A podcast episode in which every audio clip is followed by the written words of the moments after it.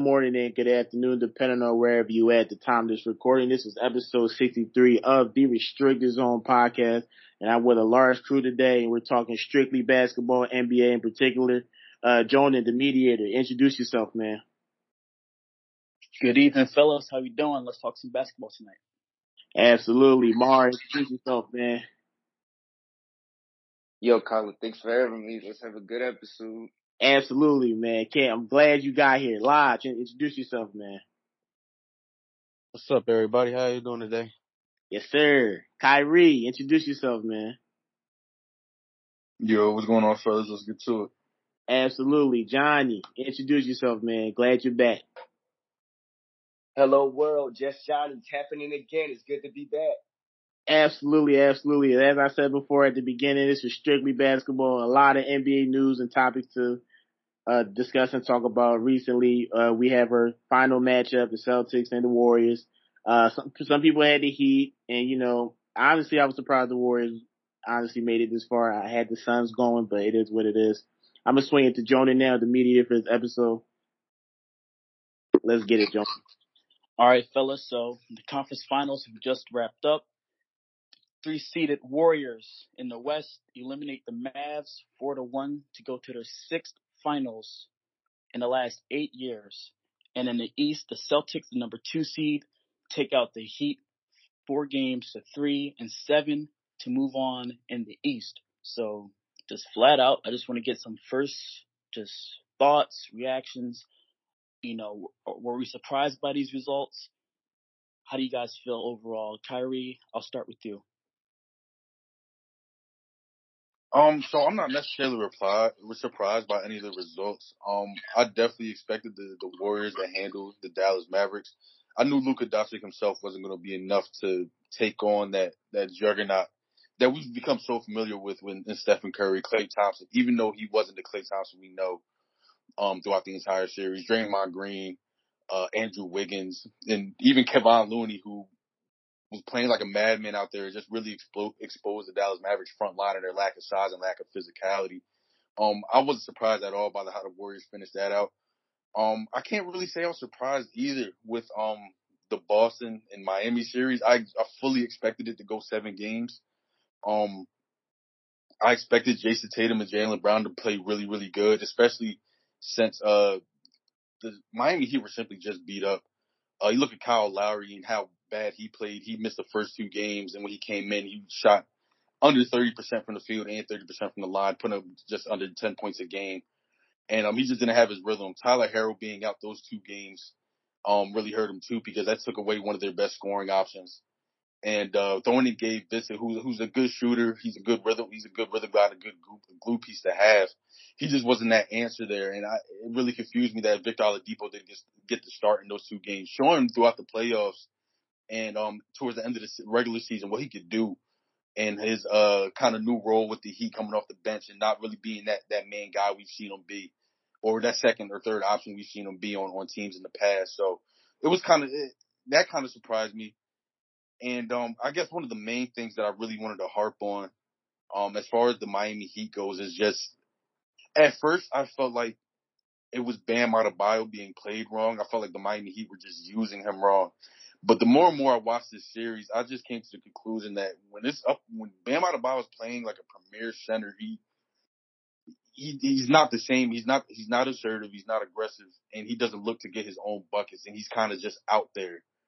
And uh we've seen it in the the previous series with the with the Philadelphia 76ers when Joel Embiid missed the first two games. Bam Adebayo put up back-to-back 20-point games, and then when Embiid comes back from injury, he pretty much goes non-existent. And we've seen that in this series too when the Celtics did have Rob Williams available.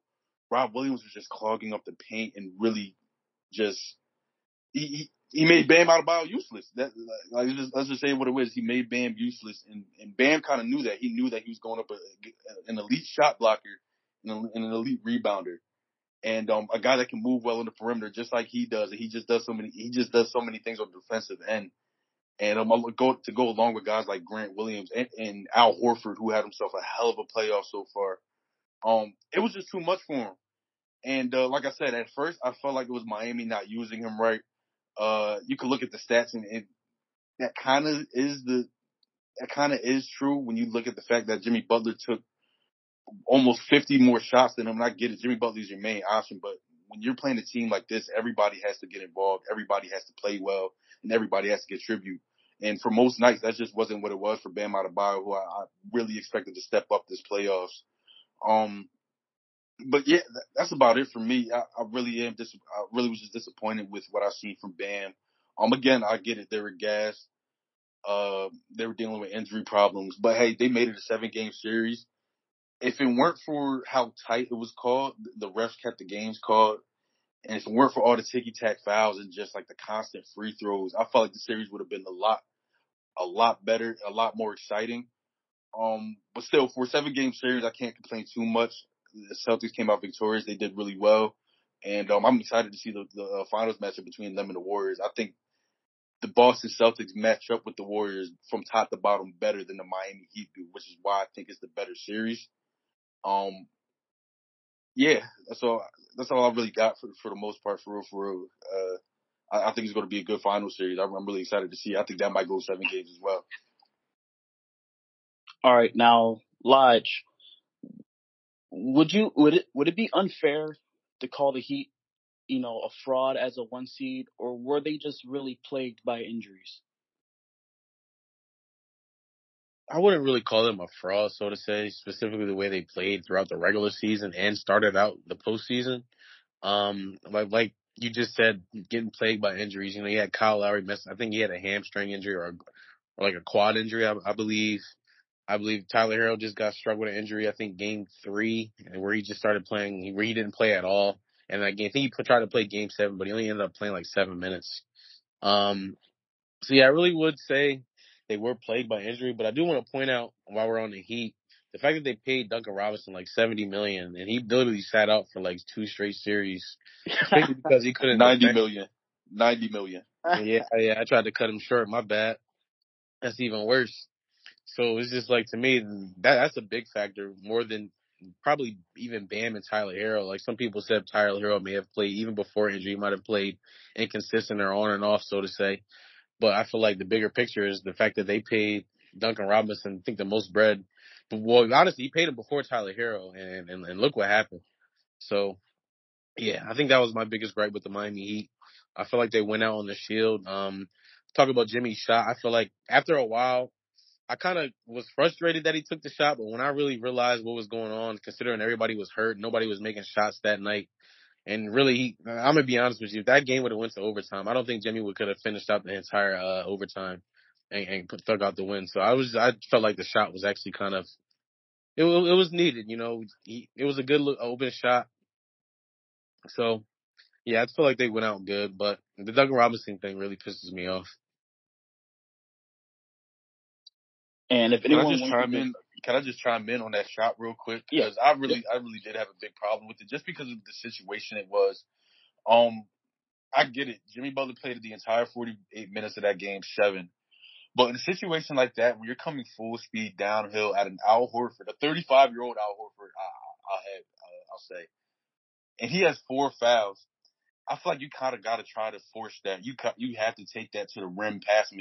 Either try finishing through him and getting the foul, or finding Victor Oladipo, who was uh, who was running the lane, and Jaylen Brown. You can see it. He was really he was ready to come over if Jimmy was to take that drive. He even said it in the in the press conference where he said when Jimmy took that three, he was kind of like, "What the hell?"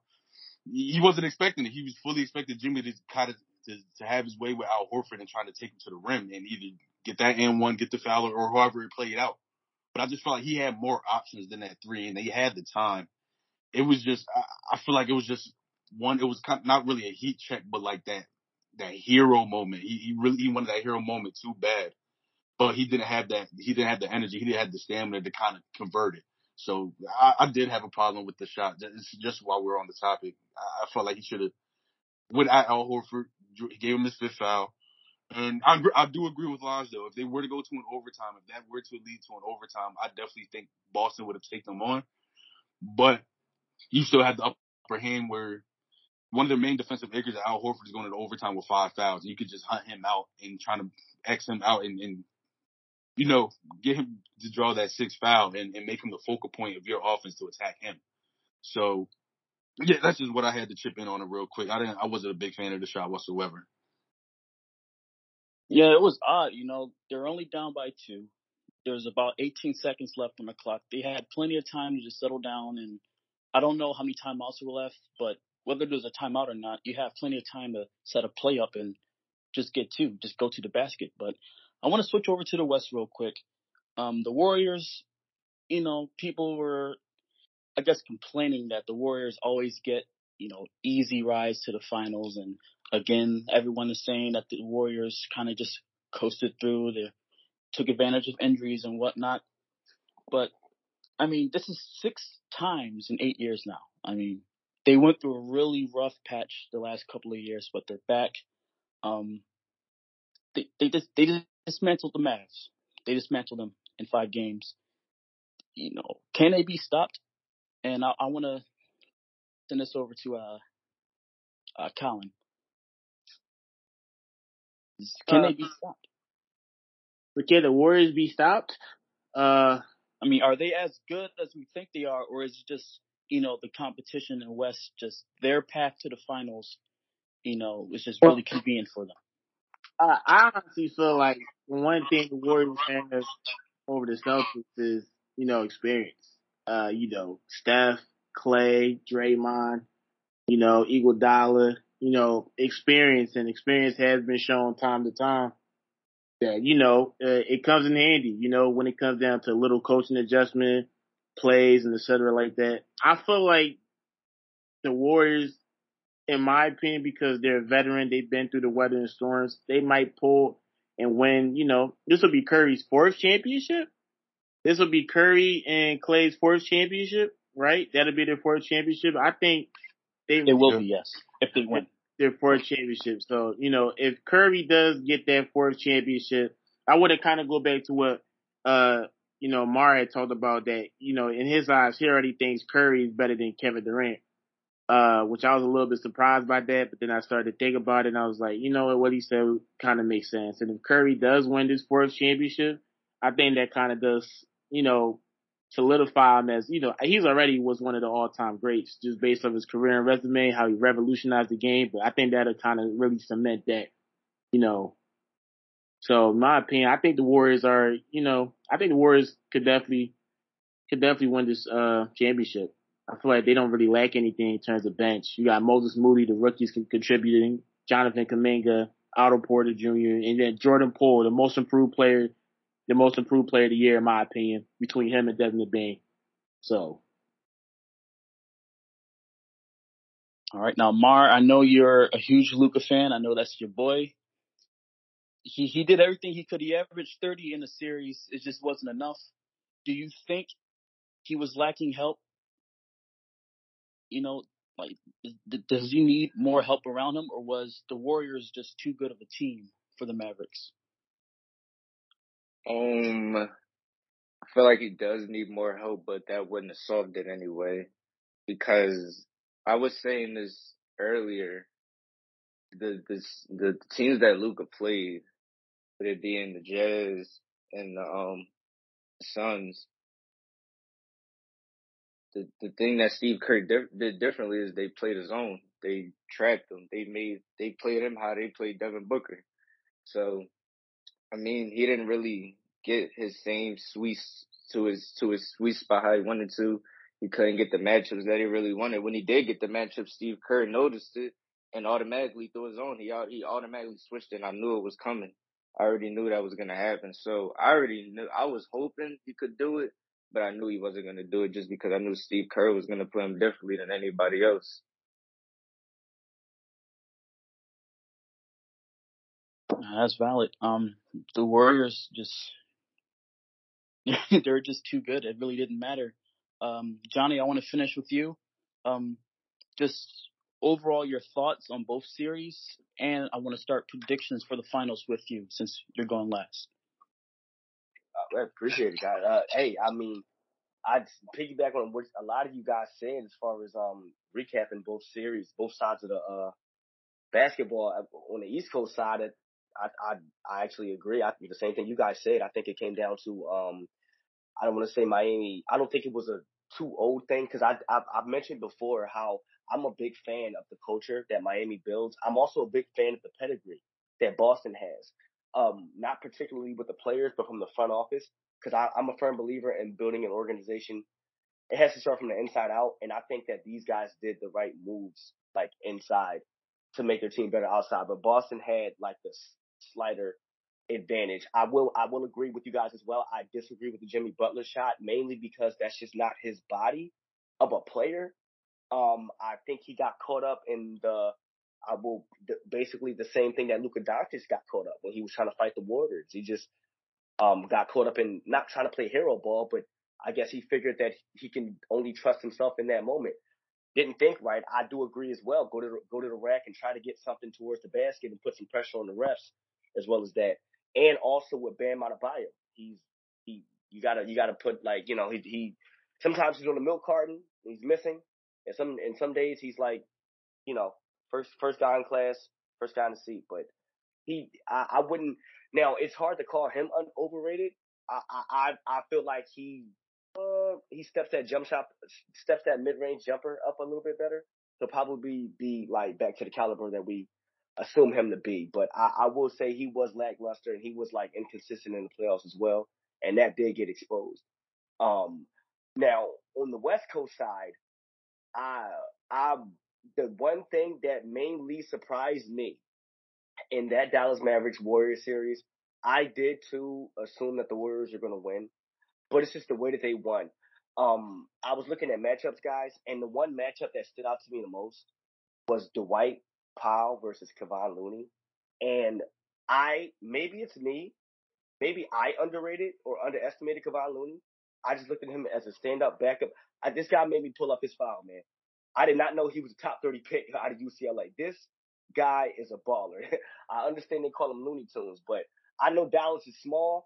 I thought Powell could actually hold his own against Kevon Looney. He's a backup big man. And even still, Golden State just shows you the type of depth and the type of understanding that Golden State has in their players.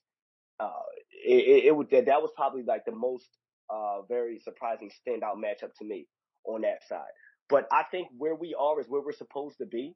Um, I did have I did have the series going seven on the East Coast. I just didn't know who would come out of that, but I I believe that we are where we're supposed to be right now. But as far as these predictions go, um, this is tough, guys. I but like I, I'm gonna have to go with the Warriors against Boston in this final series. I I will be honest though, I do not know how many games, and that's only because the Boston Celtics have the best postseason road record this year, and Oracle Arena is probably the has probably been been the toughest place to play this year so far. So I feel like um after the first two games we'll be able to gauge, but this is going to be a good series. I've got the Warriors over the Celtics. I just can't tell how many games because, man, Boston, dude, they're, they they are gritty on the road. I just want to make a note that the Celtics will have home court advantage as the two seed. The Warriors are the three seed, so just throwing that out there yeah. for your predictions. Actually, yeah, yeah, good. point. that's actually point. And you know it's crazy, but my thing is, I always say with the Warriors, you got to beat them at home, bro. Klay hasn't missed at home in like a month, and it's you gotta I, Boston's going to have to take two, not two in a row, but they're going to have to take two in a row just to be in the vicinity to be able to uh, handle this Golden State Warriors team. That's an excellent note to that.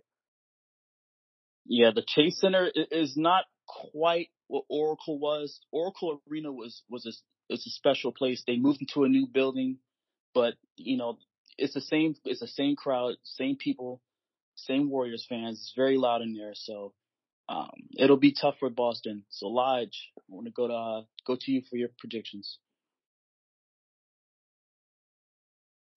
So it's it's it's, it's going to be so. At first, I have it going six or seven, going either way. But as of right now, you had to. If I had to really bet on one, I, I might have to go with Boston. Strict, strictly because I feel like one, I feel like they're they're the better defensive team, like just top to bottom. Like as far even we coming down to their star players, Jaylen Brown. I mean, Jayson Tatum, Jaylen Brown, and Steph Curry and Klay. I don't think Klay is the, the the same defender he was three years ago. And on the other side, Jayson Tatum and Jaylen Brown, when it comes down to it, they are solid defenders. um, and as far as Kevon Looney thing, he had a shine in, in that Dallas series, and but to be honest with you, I think Al Horford, Robert Williams, Grant Williams, they're they're all gonna be on to that. I mean, he isn't he wasn't really doing anything too unpredictable. I mean, they're gonna be on that like like like it's in their sleep. Uh, now the key for me is this Marcus Smart and the time he spent uh, down with his ankle. I don't know if that's gonna swell up now. Um, hopefully he can play through it this series. I feel like he's literally, if he's not able to play, I feel like their, their chances are pretty much slim.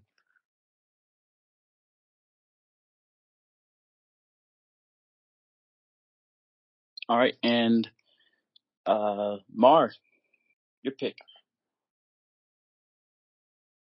Um, got the Warriors in five. Five.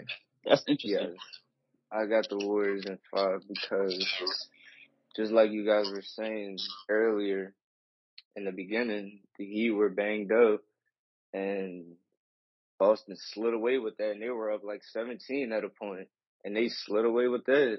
So I just felt like them playing against a team that shoots more and is, not is not afraid to shoot. They're gonna definitely play team basketball. They're gonna defend. They're gonna rebound. They're gonna do everything. So, I mean, to be honest, I didn't really think Luka was gonna win the game, but he ended up winning one. So I can see Jayson Tatum winning the game, but I don't think any. I don't think he's gonna have any help. I just like the Warriors from Well, top to bottom. Wait, hold on, Mario. You don't think he's gonna have any help? Uh, you, you know, you know what his help is, right? I just said I don't, so enlighten me. Jaylen Brown is a help. Oh no. no, Yeah, no, I- no, no, no, you gotta no, question no, that no, no, consistency. No, no, no, no, I. I don't want to no. jump in. I- I, am like- sorry about that. I, I thought I knew what he was talking about. I thought I knew what he was talking about because when No. he said No, explain the help. Joe, He- I agree. I agree. Jaylen Brown, he he shows up sometimes. I uh, totally 100% agree. okay, but me as well. defense, he's a better defender than Tatum. So you know, I mean, the offense will come because he could definitely go out and give you thirty and forty. And, Like and Jaylen Brown played. Jaylen Brown played more efficiently played than. Jayson Tatum in that last series as well. yeah. He shot a better. He shot a better percentage from three. He shot shot forty percent from three, and he only averaged one less point than, than Tatum. Right, Mar. Yeah, please elaborate on it. Well, Mm. Jaylen Brown is cool for 20 to 24 points. He'll get you 25 and over on a good night. And I feel like if he gets that 25 and over, it just won't be that same game for Tatum. Cause like y'all said, he was more efficient than Jayson Tatum. They don't really, they don't always click on the same night. Yeah, they're not And- on at the same rate. Yeah. But on the nights that they on the nights that they do click, bro, there's nothing you can That do. could be and a lot of one. And a lot like of those nights happen when game. Jayson They Tatum gotta do it ran four off times. double teamed. It's like Jaylen Brown de- definitely steps up when J- when Jayson Tatum is. When the defense focuses more on Jayson Tatum, they're throwing double teams at him. They're running him off the screens. They're Yeah. playing physical with him. That's when Jaylen Brown steps up the most, and that's when he starts snapping the most. He's been doing it the whole playoffs. I mean, Gotta do it Jaylen. I seen Jaylen. I'm listen, man. I seen what Jaylen Brown had. What like 18 points one game. What Yeah. he finished with like 20, 22. Yeah. So I mean, like when stuff like that happens, and you just never know when he's gonna be aggressive. He like I I'm I like watching Jaylen Brown play, but I feel like he shoots too many threes and he falls in love with it too much. He'll have his night where he hits four to five threes, and then he'll have his nights when he's one for six from the threes. Same for Jayson Tatum, and the same for the Warriors. But I agree with I just- Jamar. but I agree with Jamar. He, he's he's he's sometimey, guys, and they're not on the same page at the same time. And, and if I they are, like when they got to do it four like, times. That's just the one game they're gonna get. I feel like, like I just, I believe in Jayson Tatum, even if he's nine for twenty one. I just don't believe in Jaylen Brown. It's just, it's just harder for me. Like we know who the alpha is, and we know Jaylen Brown is the second guy. He can be that second guy. I like him, like I said, for twenty to twenty four. But you gonna need twenty five, and sometimes he can't even get you twenty five. That that like whether it's him getting to the free throw line or shooting threes, it's just you just he's I I just don't I don't believe in him. I I, I can't. But let's just assume that Brown's let's let's just assume he averages about twenty to twenty four a game in in his finals. That's not enough to win at least two. assuming that Tatum, you know, pulls his weight. Not not not when not when your alpha is inefficient as Jayson Tatum. I feel like when Jaylen Brown shows up, Jayson Tatum won't show up. And then that could be the game they lose. It ain't Jaylen Brown fault. Okay. All right. I mean, I, no, you're right. You're right. I see because we have seen it before. Okay. All right, Jordan, go ahead and choose next. Uh, well, no, I, I didn't get Kyrie's. Uh, I didn't get his uh, final predictions. Yeah. Do you um, agree with anything that Mar is saying? Do you I- do you think it goes six or seven, or is it There's one, there's one point that Mar made that I really agree with and will definitely be their downfall if they can't get it together. And that's their, their ability to keep leads and to keep teams at arm's length. It, and it's, I'll say this. That's one of the Boston Celtics' biggest weaknesses is hopping onto a big lead and just allowing teams to roar back and them just not having any answers offensively or any cohesive, cohesiveness offensively for stretches of the game that allows teams to, that, allows teams to come back. And if you're going to do that against the Warriors and the Chase Center when they're at home, and their crowd starts to get into it, and Draymond's getting hyped and Steph Curry's hitting threes, it, it's going to get ugly really fast. So that aspect of, of that Martin brought up, I really agree with. But the whole, I feel like the whole narrative that Jaylen Brown and Jayson Tatum rarely go off at the same time or rarely have good games at the same time has kind of been diminished as the season went on, especially since the second half of the season when Boston's turned it up. If you pay attention like really closely during those times when they're losing leads that they've built, or they just have like major cold streaks. Yeah, Jayson Tatum's missing some shots. Jaylen Brown may be missing some shots. But a lot of those missed shots and those bad, just offensive possessions come from Marcus Smart launching shots that, and we know he's not an efficient shooter. You have Grant Williams out there falling in love with three pointers, even though he can hit them at a high clip. We've seen that. But still, the combination of him and Al Horford and Derrick White just all launching threes and just taking quick shots into the shot clock, that really becomes their downfall. And that allows a team like the Golden State Warriors to capitalize and get fast break opportunities to get up and down the court, which is how they want to play. But I, I, I don't think that narrative, as far as Tatum and Brown not really being able to snap together, I don't think that really stands. And I, I don't think they bring that narrative into the finals. I think they're going to both play well. Um, and I think a big, a big factor that is Kevon Looney, who we mentioned, is going to be brought out to the perimeter a lot more, playing with guys like uh, playing against guys like Al Horford and Grant Williams, who, like I said, love to uh, love to uh, shoot the three ball. So with that, I feel like, of course, you still got Draymond, but Golden State still lacking some size down there without Kevon Looney, and if, if he's bring, being bringing out brought out onto the perimeter, that gives a lot of opportunity for uh, for Tatum and Brown to to get closer shots, to get those mid post touches, to, to get to the rim, which is where they really excel at, and that's and that's how they get to build building. I feel like that's when the Celtics are the best when they're playing smash mouth basketball, basketball, and letting the game come to them. But as far as who I have winning, uh, it's going to go seven games. But the part of me wants to give part of me wants to give the slight edge to Boston, and it's mainly because, and I'm not comparing these two teams in either in any way, but it's mainly because what I've seen them do in the first round to the to the Brooklyn Nets with Kyrie Irving and Kevin Durant, where they just made them complete non-factors on the offensive end. Um, I'm not going to, I'm not going out there saying that it's a, it's a given that Stephen Curry, like Kyrie Irving in that uh, in that first round series, is going to be made a non-factor, or that Andrew Wiggins is going to go completely cold because of the Boston Celtics defense and how they trap and how they switch, and how they, how they just have an active body on everybody at all times. Um, it's definitely going to it's definitely going to uh, be a thorn in their side, and I could definitely see the, the Boston Celtics hanging their hat on that throughout the entirety of the series and um, making guys like Andrew Wiggins work harder, making Jordan Poole work harder, um, capitalizing on the inexperience of Jonathan Kuminga and um, Moses Moody.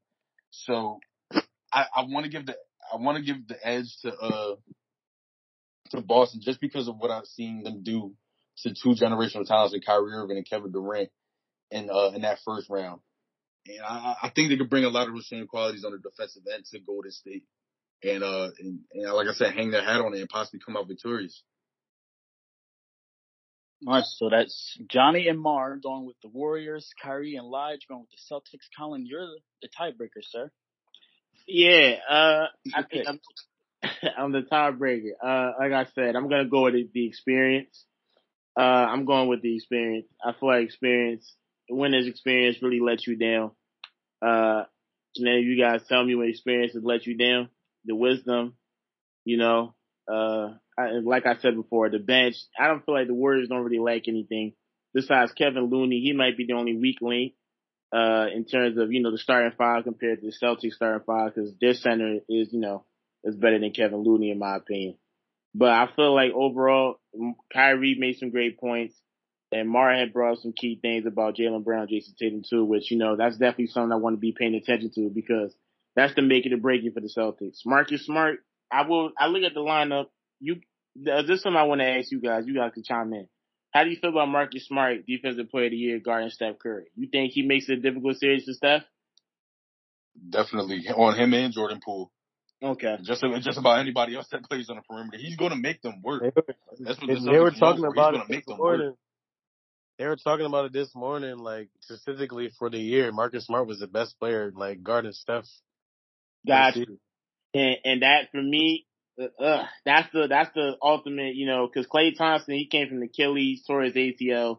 I, I'm really not expecting a lot out of him. He's gonna have his bursts here and there, but like I said, I feel like this team is really experienced. They've been through the, the storms, and that's why I'm gonna give a slight edge to the Warriors. But I feel like the way Marcus Smart plays, how he controls the tempo, bringing up the ball, he's not looking to be a scoring option because he's not a scoring option. He's probably the fourth scoring option, and not even that, uh, barely. But if he plays defense Yeah. like he's supposed to, what'd you say, John? I'm not. I'm, I'm. I'm agreeing with you, Colin. I'm about to say, go ahead, bro, because I definitely Yeah, agree absolutely. with that. They just need Marcus Smart to defend, control the tempo, not turn the ball over. And I think, you know, this is like, it's going to be a back and forth haymaker after haymaker. But like I said, I'm going with the Warriors. I'm giving them a slight edge just because of the experience. One small, one small note I want to add to what Colin said. One small note, um, with Marcus Smart, he's like he he's definitely the best person on Steph. You know, Steph has been annoyed before. He's seen them all. They're gonna pick Marcus Smart's head off. I'm talking screen, screen, screen, screen, screen. So it's gonna it's it's all about the help, defense, and rotate. It's not gonna be about Marcus Smart. Oh yeah, of course he'll tag him. They're not gonna let him be great on Steph. They're gonna they're, they're gonna and, and Marcus Smart he don't mind chasing. He's gonna get he's gonna get clipped, and it's gonna have to come down to the help defense. I think, and we'll see how interesting that we'll see how that how that turns out. All right, Jonan, bring it to the next topic.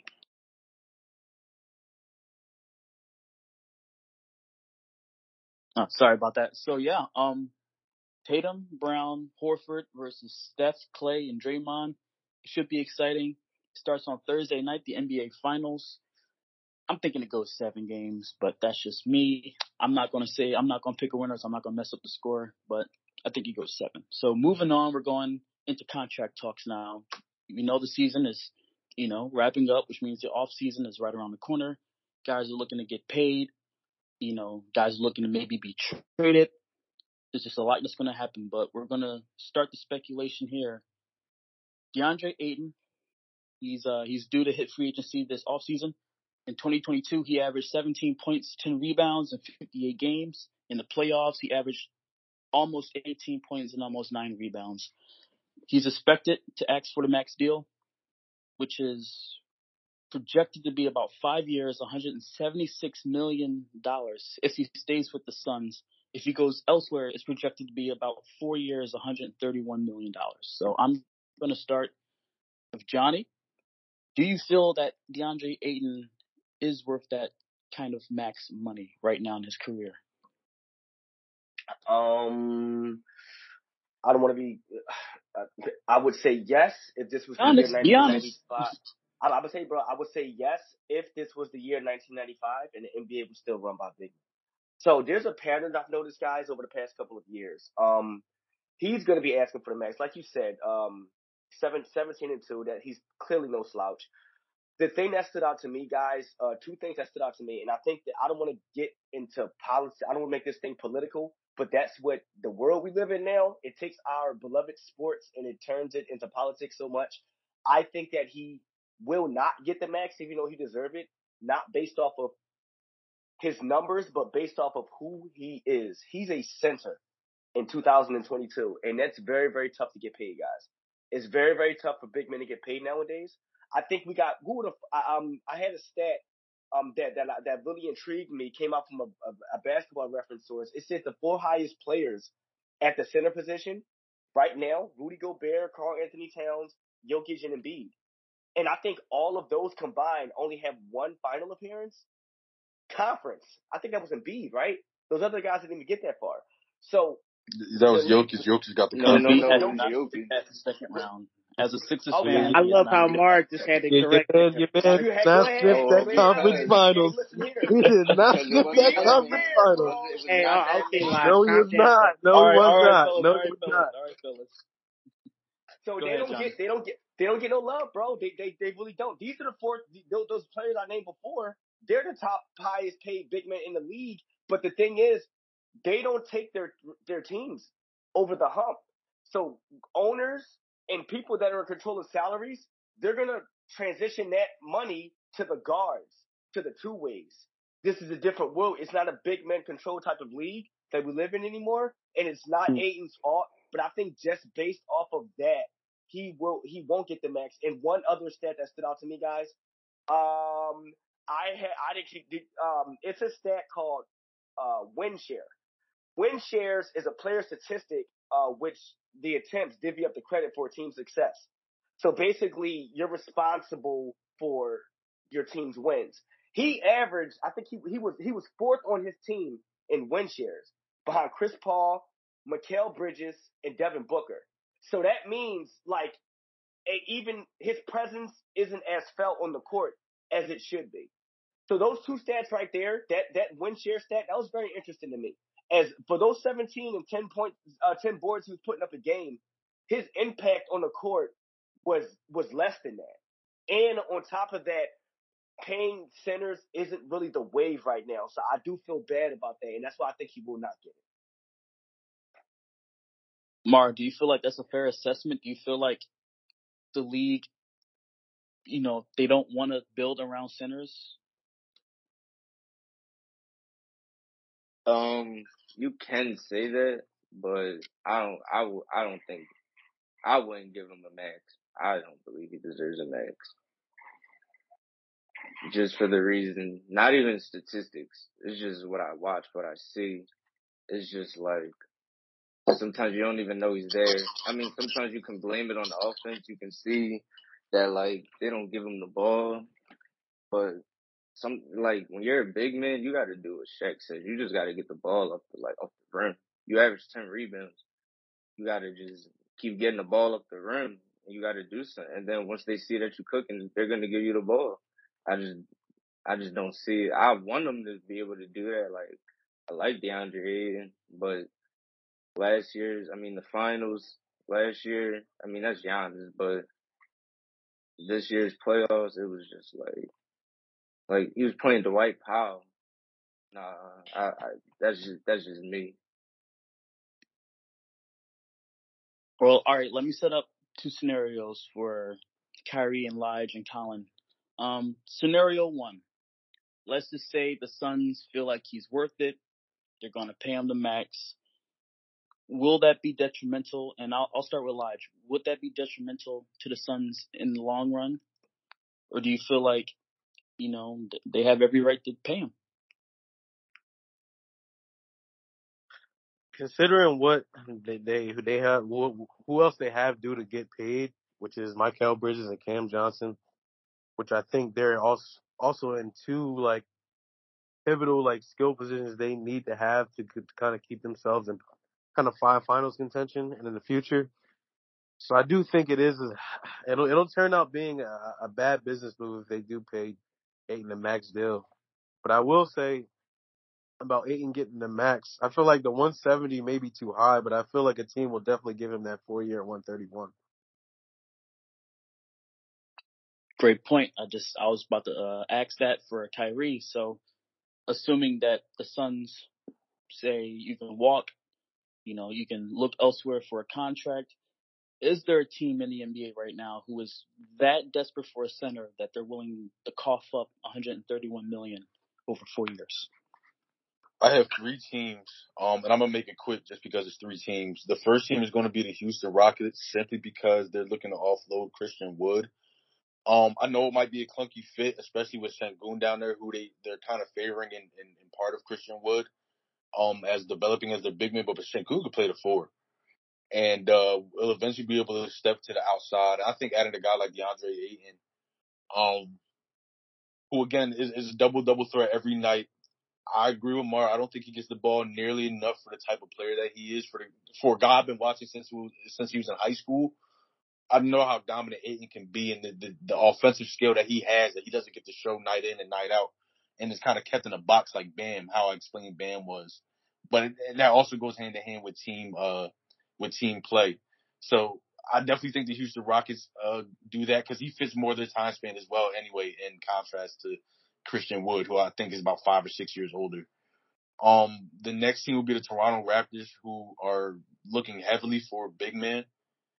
Uh, they, I know around the trade deadline, they were trying to get Jarrett Allen, they were trying to get, uh, Miles Turner, and they really just wanted a, a certified, like, big man down there that they could put with Pascal and Scotty and those boys. And, uh, I think he could eat there too as well. I, again, a double, double threat every night. You have a point guard like Fred VanVleet that knows how to put, the, he can score himself, but can put the ball in other guys' hands.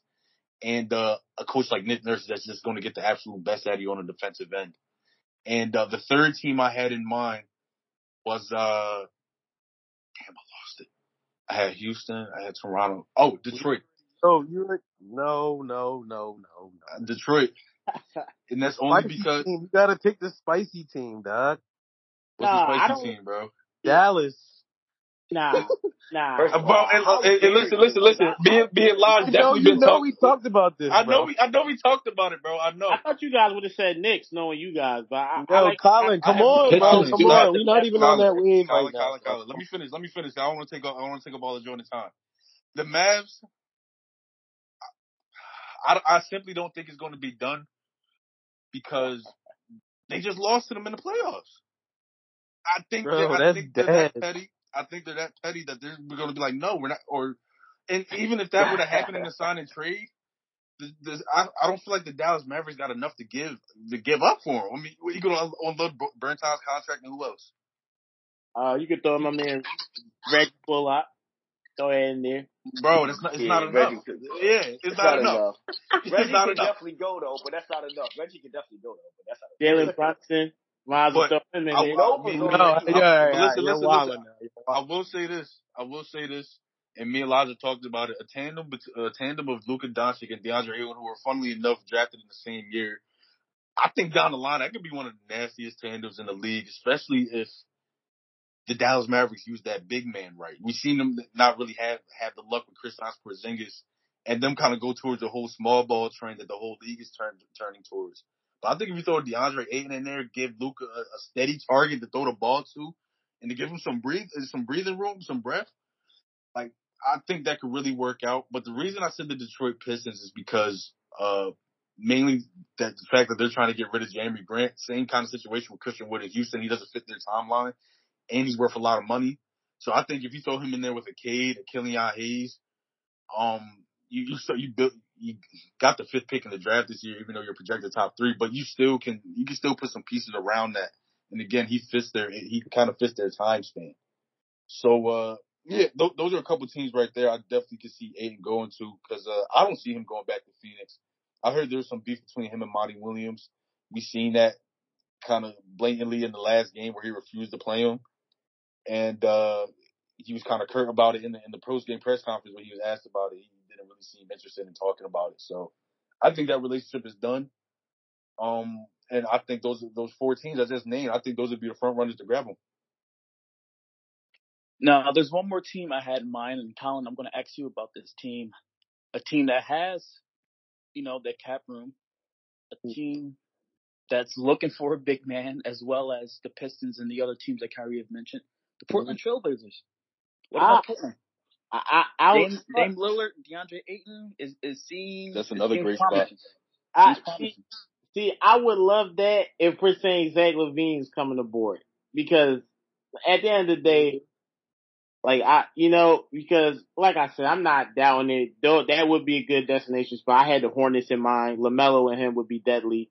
Uh, I had that in mind too. But the Portland, I just feel like is Damian Lillard and DeAndre Ayton enough to take the Portland to the finals? I mean, if you throw in Zach LaVine, that's a big three right there. They even have the money Like to get that, all I three. think- I think that's like what the Trailblazers are looking to do is either grab somebody like Christian Wood and Jerami Grant and maybe another star. Um, they might have to settle with with Chris. I would prefer Jer- uh, Jerami Grant, but the Pistons, if they're smart, they wouldn't give Jerami Grant up because you know they got like he's still young. He's 28. He's still young. Uh, but you know you can see what happens this upcoming season with him. The fifth, the fourth, the fifth pick the Pistons uh, get and see where they can work with that in free agency. But Portland, uh, I, I like it. Damian Lillard and Ayton, that would be a nice one-two combo. I just feel like, you know, at this point, Damian wants to win the championship. Is Ayton enough to get him that championship? If you throw Zach LaVine, now we're talking. But yeah, uh, yeah, I like it though. Go ahead, Jonas. All right, and, and one final question on Ayton, uh, before we move on. Um, if he does leave, and the consensus is that he, he will likely will leave, uh, how how big of a blow would it be to Phoenix? Does this hurt their title hopes for next year? Who could they find to replace him? This is open to anyone to answer, by the way. If anyone wants to hop in. Um, I feel like it all depends on who they replace him with. I mean, Rudy Gobert will play for the- peanuts.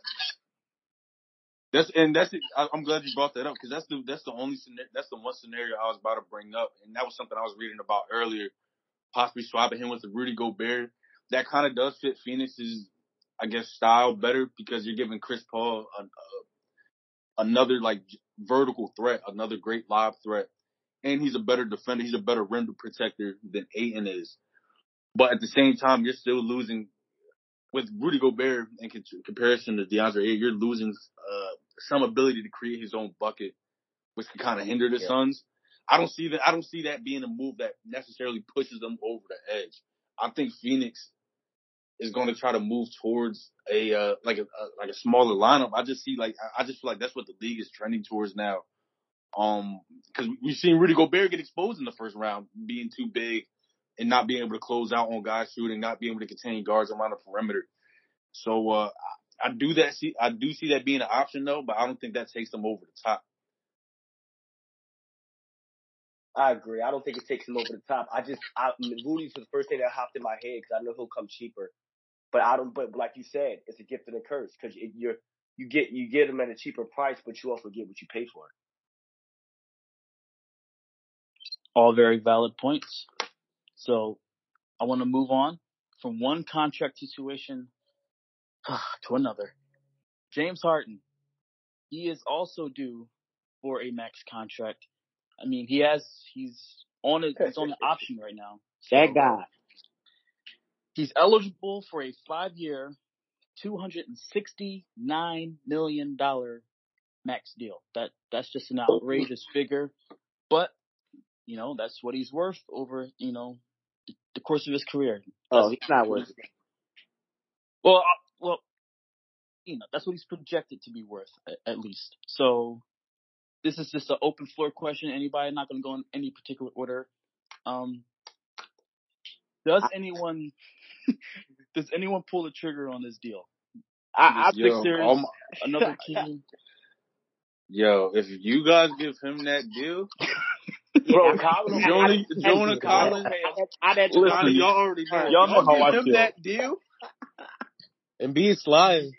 It, No, listen, I might, yo, I, I He might. already, he already said did. that he I might- Y'all stop being Knicks fans. I might stop being a Sixers fan. I ain't gonna lie. That would eat me alive. Listen, Mark Harden, Harden, that was your man's. That that was your guy. What, what you think? Give a personal recommendation. You give him that contract.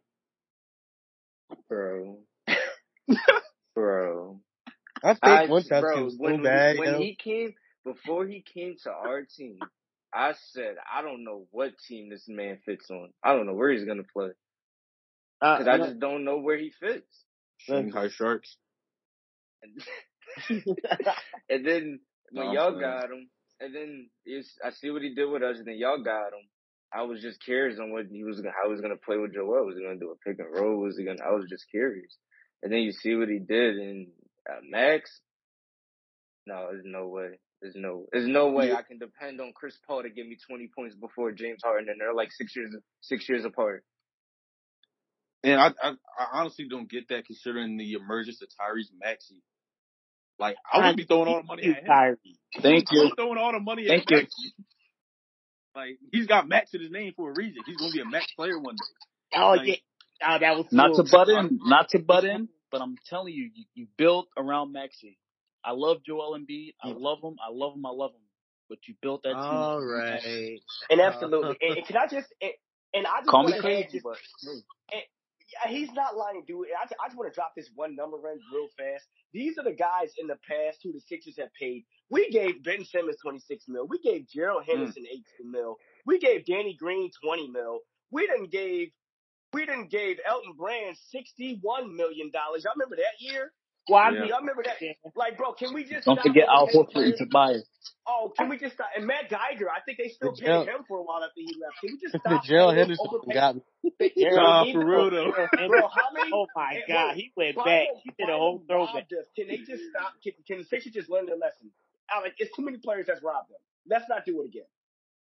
And, and another thing, if y'all pay Harden that much, like it's gonna it's gonna handicap y'all from trying to if if it comes down to it, try to trade him from down the line because nobody's gonna take that contract We can't even get a with the bench. with the type of decline that he's been having. We couldn't even get a bench if we honestly gave him that type. If we would really, what bench would we have? We it'd probably be the Ben same Simmons all over again. Y'all gonna Better be in the same scouting position as the the summer Lakers with league. Russell Westbrook. ben Simmons all over again. Oh my god. Now it's worth noting that Harden does have the option. He has a player option to just, you know, play for one more year for about fifty million dollars, and then he can, you know, try to raise his stock and maybe Well, I even mean- get a higher figure. I mean, he's he's 32 years old. Does he even play another five years if you were to get a five year deal? uh, well, not not Mm, Not in the same uniform. Not with his lifestyle he does off the court. You know, you know, he he be busy. Oh please! Let's say that. Either Wait, Come on, bro. he's busy. Real Lemon pepper step. Was it Harden able to sign a? Wasn't he able to sign off on the contract earlier this season, but declined it? It, it so how much was that for? I can't remember how much that was for. he would have made less. It was I a know it would have been. right? I, I know it would have been less, but I'm, I don't think it was too much less. I can't remember how much it would have been. Too much left. But He's he's going for every penny and dime and nickel, and he and I just feel like, and he you already heard it at the press conference. He said, "Oh yeah, I'm gonna." So he doing made what? himself clear. Uh, listen, if Elton Brand is, well, I said Elton Brand. Doc Rivers said he was coming back. Whoop-de-woo. What a guy. Uh, yeah, I don't have any expectations for next season. I, I really don't. I don't even know what direction we get five years from now. Trade away these first round picks. I said it before. I hate it so much. You picked up Maxey in the twenties. You picked up Matisse Thybulle. You picked some junk in the late first round. You cannot give away those first round picks for James Harden, which my man in shape, what, 2018, 2019? Like, Listen, man, the Sixers have broke me, man. Like they they could go and get Bradley Beal this summer, and I I couldn't even be excited for the next season because it's just like that's why I I'm, really, I'm broken. I'm broken, man. It's the second round at the second round at the second round exit. I don't know. Because these are moves that should have been made. Bradley Beal was available. He didn't like But- Washington. but- but Bradley Beal trigger on that. so like days after we traded for him, I guess, did we dodge the bullet, you know, with that? I don't know, but he tore his ACL not too long after we traded for Harden, so I can't really say, I guess we dodged the bullet with that one. So, uh, like, like but I, that's just, I'm looking forward to the just I'm looking forward to the Eagles. That's all. go birds, right? Go Well, Birds. I mean, if he does, you know, pick up his option and decide to just play one more year here, is there any way he could get any of his value back? I know the hamstring, you know, he'll have the whole summer to heal that hamstring. He just has to stay. Can he have a resurgence? That's all. he listen, has listen, listen, listen, listen. This is what you guys will be expecting from James Harden if he comes back next season. And I'm not even about to, I'm not even disrespecting or nothing. He'll play. He'll play. He'll play fifty to. He'll play fifty to sixty games for you. That's not. Uh, He'll put up anywhere from I'll say eighteen to twenty one a game. He'll mm-hmm. get you about six, seven boards. He'll get you about eight or nine dimes. Am I saying? And, that's not bad by any means. but Listen, it's not. It's not 2015 Harden. But at the same time, Listen, his tur- his turnover numbers are going to keep going up. He's not the same three point shooter he, he's been. He can't make those threes off the step back. He can't make those threes off the moves. He doesn't have the blow by ability anymore. So, So, so thanks for he's gonna describing really- how useless he is, Kyrie. Thanks for showing us how Now, useless. I'm not describing how useless he is. I'm describing you're going to get a lot of the same qualities of James Harden that we've seen over the years, but a lot of things are diminishing. That's what you have to keep in mind. No, he's Again, practically his athleticism, his efficiency, that's all diminishing. He's still going to put up numbers. He, he's James Harden. Like I said, I'm not disrespecting. No, he's not James He- Harden. I, I It'll be ugly numbers. We ain't He'll seen James Harden since 2018, buddy. I don't know what James Harden you seeing now. Yeah, I'm, so you're telling me he can't he can't give you 18 points a game still with like eight, eight or nine But dimes? that's not. But that's is that worth 290? That would be a step down. Yeah, I'm not- I'm- I'm not- not- I'm not- I'm not saying I'm not saying this in in reference to the money or anything. I'm just saying this is what y'all could expect to get from him straight numbers wise. And that's massively disappointing. The And, and, and honestly, and honestly, I don't, I don't even have him down that consistently. He'll give us 18 points a game, maybe for like a month, but he's gonna dip from that too next month. He's, he's that on and off. Yeah, definitely. He, it's definitely going to be on a month by month basis. He, he's going to be hot and cold. But if you sign him to that contract, you know this already. The Sixers know all of this already. That's the thing. Well, don't worry. We're we're we just got bad management. You know, not as bad as the Kings, of course, but we got bad management though. Yeah, Oh, you can't say that when Chris not here, man. Well, you know, he's a Nuggets fan now. It doesn't apply to him. He, he's Oh, Nuggets- really? Cracking up. Yeah. He's a Nuggets fan now. He's a Nuggets. yes, he is a certified diehard Nuggets fan since 20, 2009. We have, listen, these we, we have to sanction these types of things. You can't just keep jumping from bus to bus. We got to sanction these types of Hey, hey, man. I hear that. Nuggets- Any more Nuggets fans in here? No. All right. Well, let's rant. things. Colin, It are better not an be. I'm OKC dying. Fan? Are you still an OKC fan, Colin? Oh, that's Yes, that's I am. painful. Yes, I love am. SGA. Yes, I am. Hey, yo, I yes, love SGA, bro. You ain't gonna say yes, I am. Yes, I am. Colin, you the wow. first time I met you, Colin, That's the it. first time I met you, you were an OKC fan. I I, was- I, just, want to- I just want to put that out there. Hold on there, buddy. Wait a minute. Wait. I was a Sixers and OKC fan. I know that. That's Oh still my my team. I was a Sonics fan, but I was an OKC fan too. That man said a son. Oh, he gonna pull the Sonic Alex, card. Hey, What's up, listen, dog? I'm taking. Listen, I'm not no phony. I'm not no one trick. Hey I'm yo. also just like you know, laid back since I was a little kid, man. Since I was young. All right, but let that concludes episode 63 of the Restricted Zone podcast. I want to give a big shout out to Joni. Thanks a lot for meeting in this episode. I'm sure the, the viewers are definitely Yes, loving sir. And thanks a lot for Lodge, Kyrie, Mar, and Johnny, especially you guys. Appreciate you guys for coming on, making this episode exciting. Hopefully the viewers appreciate and enjoy as much as we did recording this. And we will definitely be more consistent. Be in tune for the next episode. It will be an NFL episode we will drop. And then after that, you can also follow us on Instagram. The link is inside the description. All every episode is on every platform, whether it's Apple, Spotify, Anchor, etc., ready for Android or iPhone. You can tune into it, and we are free, no charge too. So thanks a lot, everyone, for tuning in. Don't in. forget to follow us on Instagram too. And don't forget to follow them on Instagram. That will be under the whole description with uh, the link to the episode. So thanks a lot for tuning in. We enjoy it, and have a great day, everyone.